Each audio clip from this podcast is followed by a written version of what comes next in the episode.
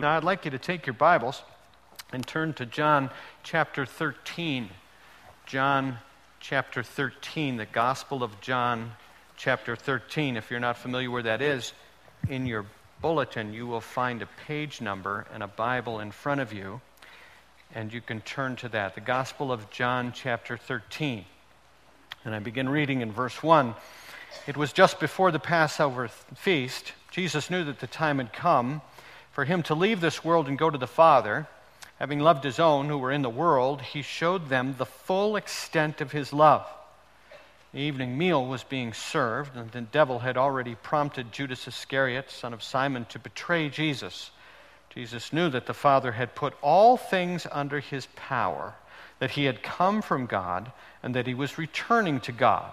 So, he got up from the meal took off his outer clothing and wrapped a towel around his waist. After that, he poured water into a basin and began to wash his disciples' feet, drying them with the towel that was wrapped around him. He came to Simon Peter, who said to him, Lord, are you going to wash my feet?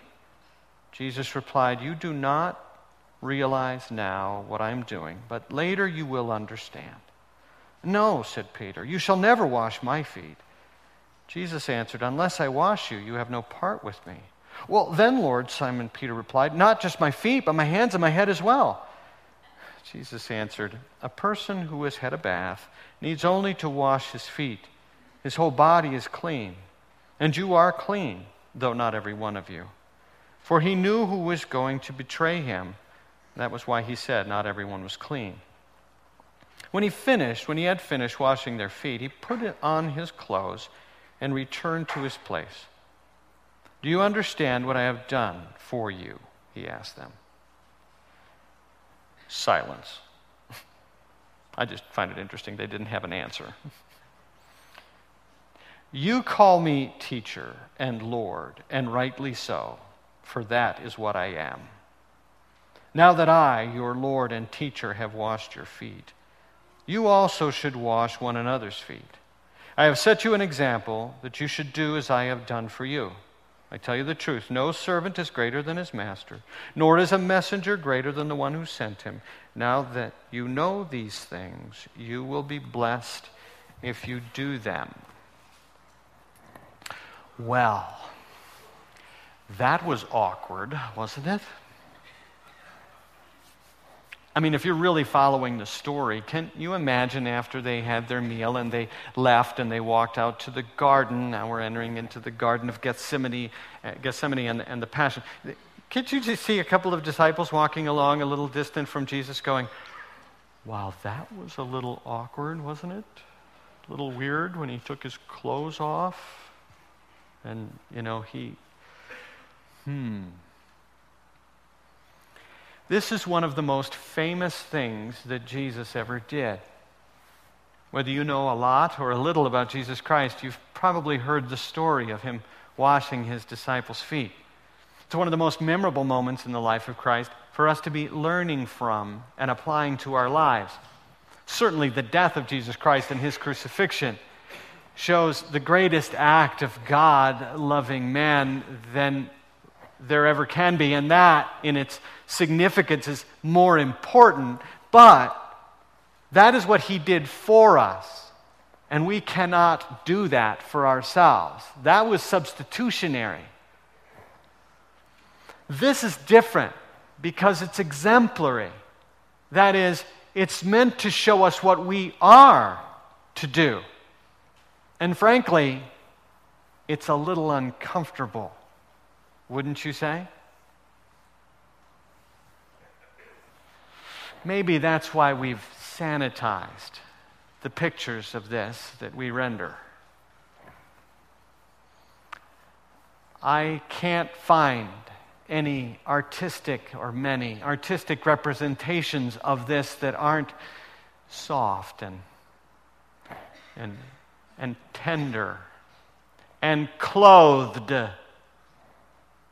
He's fully dressed. Every time you see it, you look him up and he's just. We've sanitized this. And artists don't seem to render this graphically in its nakedness, its self abasement, its personal humiliation, and for the benefit of each and every person in that room, including the one that would betray him. This is the most realistic image that I found, obviously called Jesus washing feet. Thousands Oaks, California, from the Gardens of the World. Why is it that this act of Jesus is so poignant and downright uncomfortable? Because of the surprise? I mean, they were in a rented room and they had forgotten to get a servant to wash their feet, and so Jesus did it. Think they may have been surprised. Is it because of the humility? He's the master. They were the disciples, yet he serves them in such a menial way was it because of the teaching, the significance of what he wanted them to understand by this act. And it, and it wasn't just an object lesson to beat all object lessons. Or was it because of when it happened? Perhaps there was no greater moment in which he needed them to minister to him, yet he's the one that's ministering to them. Maybe it's so uncomfortable because it is so applicable. Verse 1 reads that he is about, just before the Passover uh, feast, Jesus knew that it was time for him, the time had come for him to leave this world, go to the Father. Having loved his own were in the world, he now showed them the full extent of his love. So this is about him and what he's about to accomplish that they can't really fully grasp. But then at the very end, verse 17 now that you know these things, you will be blessed if you do them. This is what he wants us to understand and apply to our lives. The fact is, he prepared us for this. We're walking through this concept of what it is to walk humbly, and I'm offering some principles, and we've spent a couple of weeks looking at what it is to be communal in our service, now we want to look at what it is to be uncomfortable. And today, Jesus prepared us for this, so we shouldn't be surprised. Next week, we'll learn from Mary more of what it is to serve uncomfortably. Knowing it would be difficult, he prepared us for this. Well, how did he do that? He did this by showing us who we are. And that's in the first half of this passage that I've read, but really the, the whole sense of it is in verse 3. Jesus knew that the Father had put all things under his power, number one, and that he had come from God, and that he was going to God. It's very simple, it's very clear. He knew who he was. This was about identity. In his identity, there was authority. The Father had put all things under his power.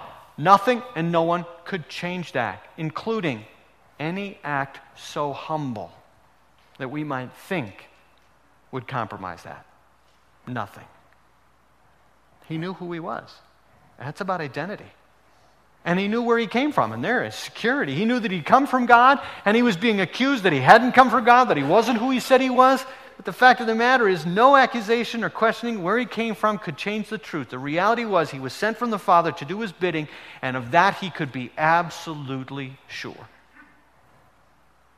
And then he knew where he was going, and that was freedom. He was returning to God. When all was said and done, he would return to the rightful place that is his at the right hand of the Father. There is great freedom in knowing this in the presence of those who doubt and question or desire to harm you. There's a principle here. Very simple. You serve out of your identity, not your insecurity. What do I mean? We do things for others, don't we, to get something. Oftentimes we serve because we believe there ought to be a natural benefit to that. Oh, and God rewards it, but is that why we should do it? We do things so that others will think better of us. We do things because we simply want to think better of ourselves. Our self worth is strengthened or sustained because we know we're doing something for someone else. And it's not the act of serving that's wrong, it's the reason for which we're doing it. Serving out of insecurity creates all kinds of problems, doesn't it? people pleasing, no boundaries, a never enough kind of serving, not making tough decisions because when we're serving for the wrong motives, maybe we shouldn't be. Failure when others don't affirm us enough, or failure when we don't think it is enough. And yet, you can serve out of your identity, not out of your insecurity, because you know who you are. Pleasing Him is your own only concern. You're God's child because your identity is in Him. Do you know who you are? Do you know where you came from? How many, how many of us can say we know we came from a mess that was so bad, only God could fix that? A mess that only God could restore and redeem and repurpose for His purposes. When you know that, you love as you love as, as it being your greatest interest because your security is found in Him. You just want to respond in gratitude. Do you know where you're going? A place where God is the center of it all. Serving becomes this natural response to a God who served you first because your freedom is found in where He is and you're going to be there forever. The question becomes is, is that true of you? You have to know exactly who you are in order for these three things to be true this identity and security and freedom. Can you say that? Can you say this morning, I, I know without a shadow of a doubt, beyond a shadow of a doubt, that I am a person in Christ? Or just a person who's trying to figure out who Christ is, or, or uh, I know who he is, uh, but what is this stuff about in him? Can you say that? You see, without knowing that beyond the shadow of a doubt, well, then you have doubt problems and you've got identity issues.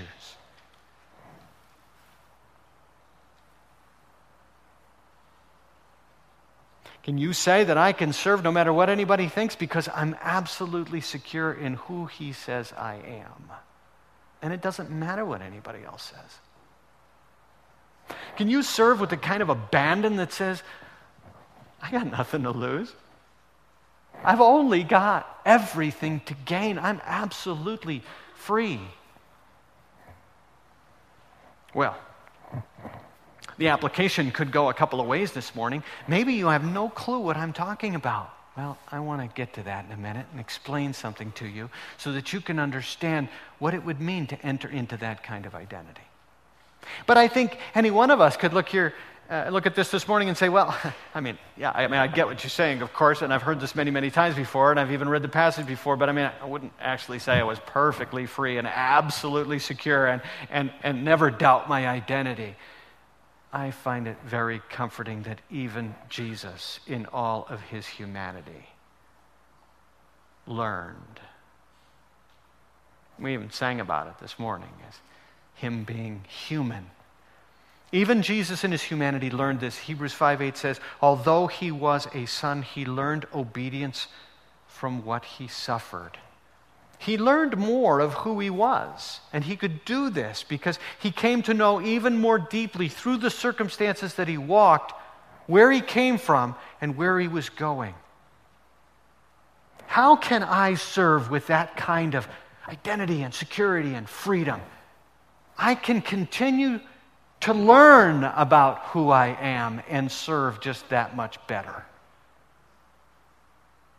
I can deepen my understanding as I walk through difficult and uncomfortable circumstances what it means to truly be a child of God, what it means to be one sent by Him and, and certain of that, and a freedom and an abandon to do this because I know this is only temporary. There's something else in store that is absolutely sure, and I am free to act now because of them.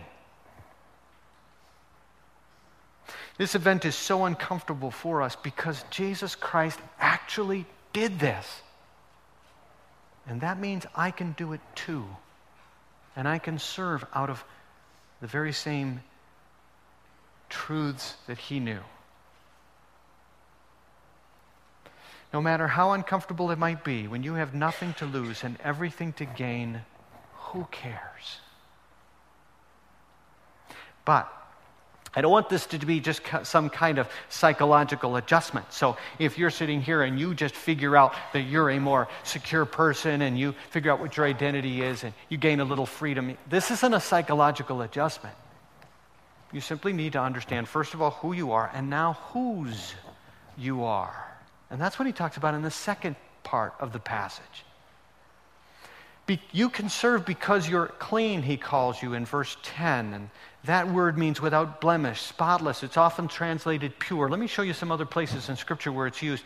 It's used in Revelation 19 of the bride of Christ, his church, those who are truly his. They are dressed in fine linen, bright and clean.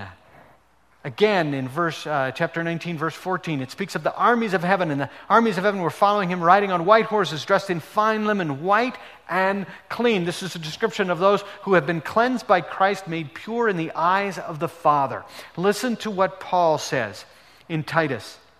But when the kindness and love of God, our Savior, appeared, he saved us not because of the righteous things that we had done, but because of his mercy he saved us through the washing of rebirth and renewal by the Holy Spirit, whom He poured out on us generously through Jesus Christ our Savior, so that we, having been justified by His grace, might become heirs, having the hope of eternal life. That is a person washed clean. Now, they could not understand all of this meaning, as he said to them in verse 70. You don't realize what I'm doing, but later you will understand. But we, oh, we can understand because of the subsequent scriptures and all that has come after that. You are cleansed, made pure by Christ when you believe in him, but you continue to dirty yourself, walking in a filthy world, and he continues to cleanse you from that sin, that foot washing, when you are willing to confess that sin. So, John later writes in his epistle if we claim to be without sin, we deceive ourselves and the truth is not in us. But if we confess our sins, he is faithful and just to forgive us our sins and to purify us from all unrighteousness. So, the first thing he wants to teach us is what it means to be clean or not. And we're about to come and celebrate a table for the cleansed, not those who are cleaning themselves. This is a table for the cleansed. Those who recognize that they cannot cleanse themselves. But because of what Christ has done, that you couldn't do, that's the cross. That was substitutionary. That was taking your place. That blood cleansed you from all unrighteousness. If you will simply agree, that's what confess means. Simply agree, admit, repent, recognize that this is who you are, and turn to what and whom He wants you to be. Cleansed. This is not a table for the better. This is for the, a table for the blessed who have recognized that this is a work that God has done. Not because of righteous things we had done, but because of His mercy, sufficient in the sacrifice on the cross. That's how you become who Christ wants you to be in Him. And once you have, then you become capable. And that's what the last verses are. Lead by example, he says. You call me teacher and Lord, rightly so. Now that I have, have washed your feet, you should wash each other's feet. Do as I have done. If I can do this when I am your master, so you can do it to others who you are to serve. My favorite boss of all time was a man who never asked his employers to do anything that he hadn't done or wasn't willing to do. I heard him say it before I ever worked for him. Later, I worked for him and I found it to be true. Remember, he, he owned a rental center and, and uh, he could do an awful lot of things uh, for himself because he had all his own equipment. So he wanted to repave his parking lot. So he shut the place down one day and he was going to repave the parking lot. So we were all there and we all had our jobs and we were supposed to do this. And I was just, you know, this college kid that was just, you know, working there. But others worked full time and had worked for this man for years. He shows up in his grubbies, and the first thing you have to do when you're going to lay down a new piece of asphalt is you have to prepare the old asphalt. And so it had been swept already, but then there was a solution that had to be put down. And he grabs this bucket, uh, this big barrel, and he moves it over and he starts to slosh all this stuff down so it can be spread out. And those guys were running to whip that mop and broom out of his hand. No, no, no, you don't do that. There wasn't anything that he wouldn't do. And they became loyal servants of his. Well, this is what the Lord has shown us. So why wouldn't we be the same? Is there anything too low for us? He says, Follow in obedience. Do as I did. I did as the Father asked me. You do as I demonstrated. And you will be blessed if you do this. So the principle here is you serve because of what he's done, not because of what you think you can do. There's nothing you can't do if he's asked you to do it. When you understand what it means to be cleansed and purified in God's eyes, when you understand his obedience and his example, you can serve because he served you first. You never even consider that your position over another might be some excuse for you to not have to serve, or that this has anything to do with you determining what service you are capable or incapable of doing.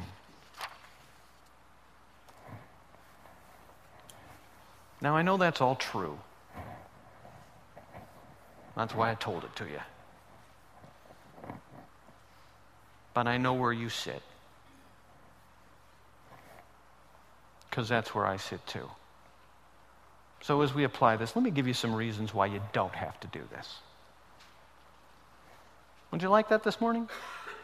Since I've kind of taken this passage and just beat you right over the head, and there's nothing that you shouldn't be doing for Jesus, let me give you some reasons why you shouldn't have to do this.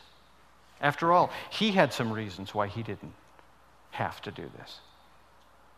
Real practical. He was hungry.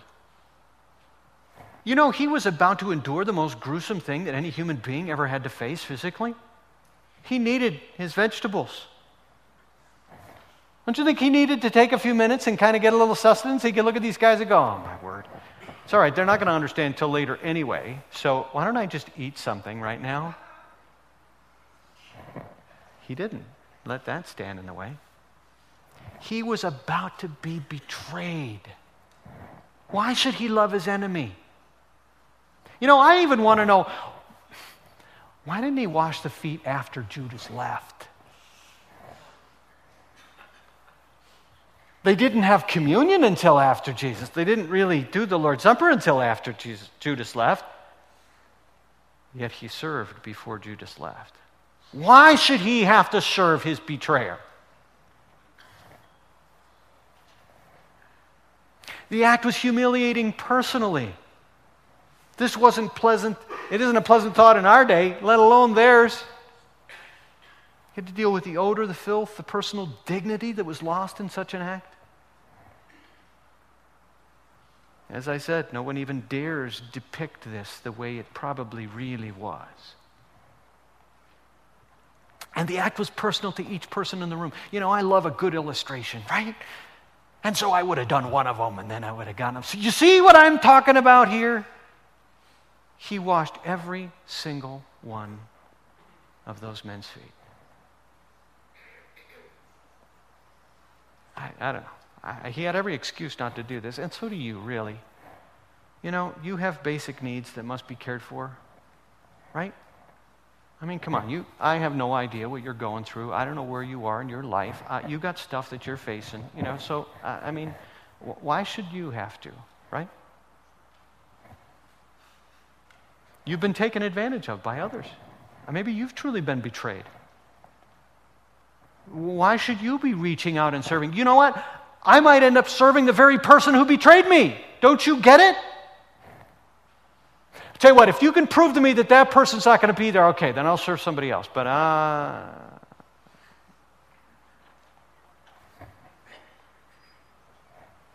you don't need any more humiliating. Maybe you've been humiliated. Maybe you, you've just been in circumstances and situations in which your dignity was totally lost. I'm sorry, I'm not going there again.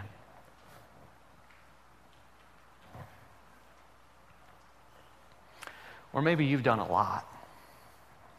You've certainly done your share. It's time for someone else to serve. Well, I think those are some pretty good human reasons. So if you want to take those and use them, you go right ahead.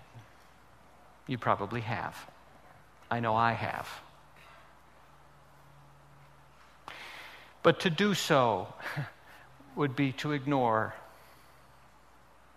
who you are, right? You don't have this identity, this security, and this freedom in Christ because of anything that you've done. You only have it because of all that He has done, right? Okay.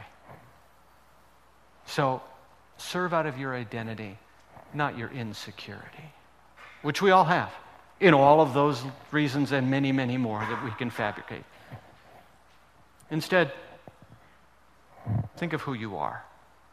Allow that to drive the way you serve. Oh, it will be uncomfortable. he prepared us for this.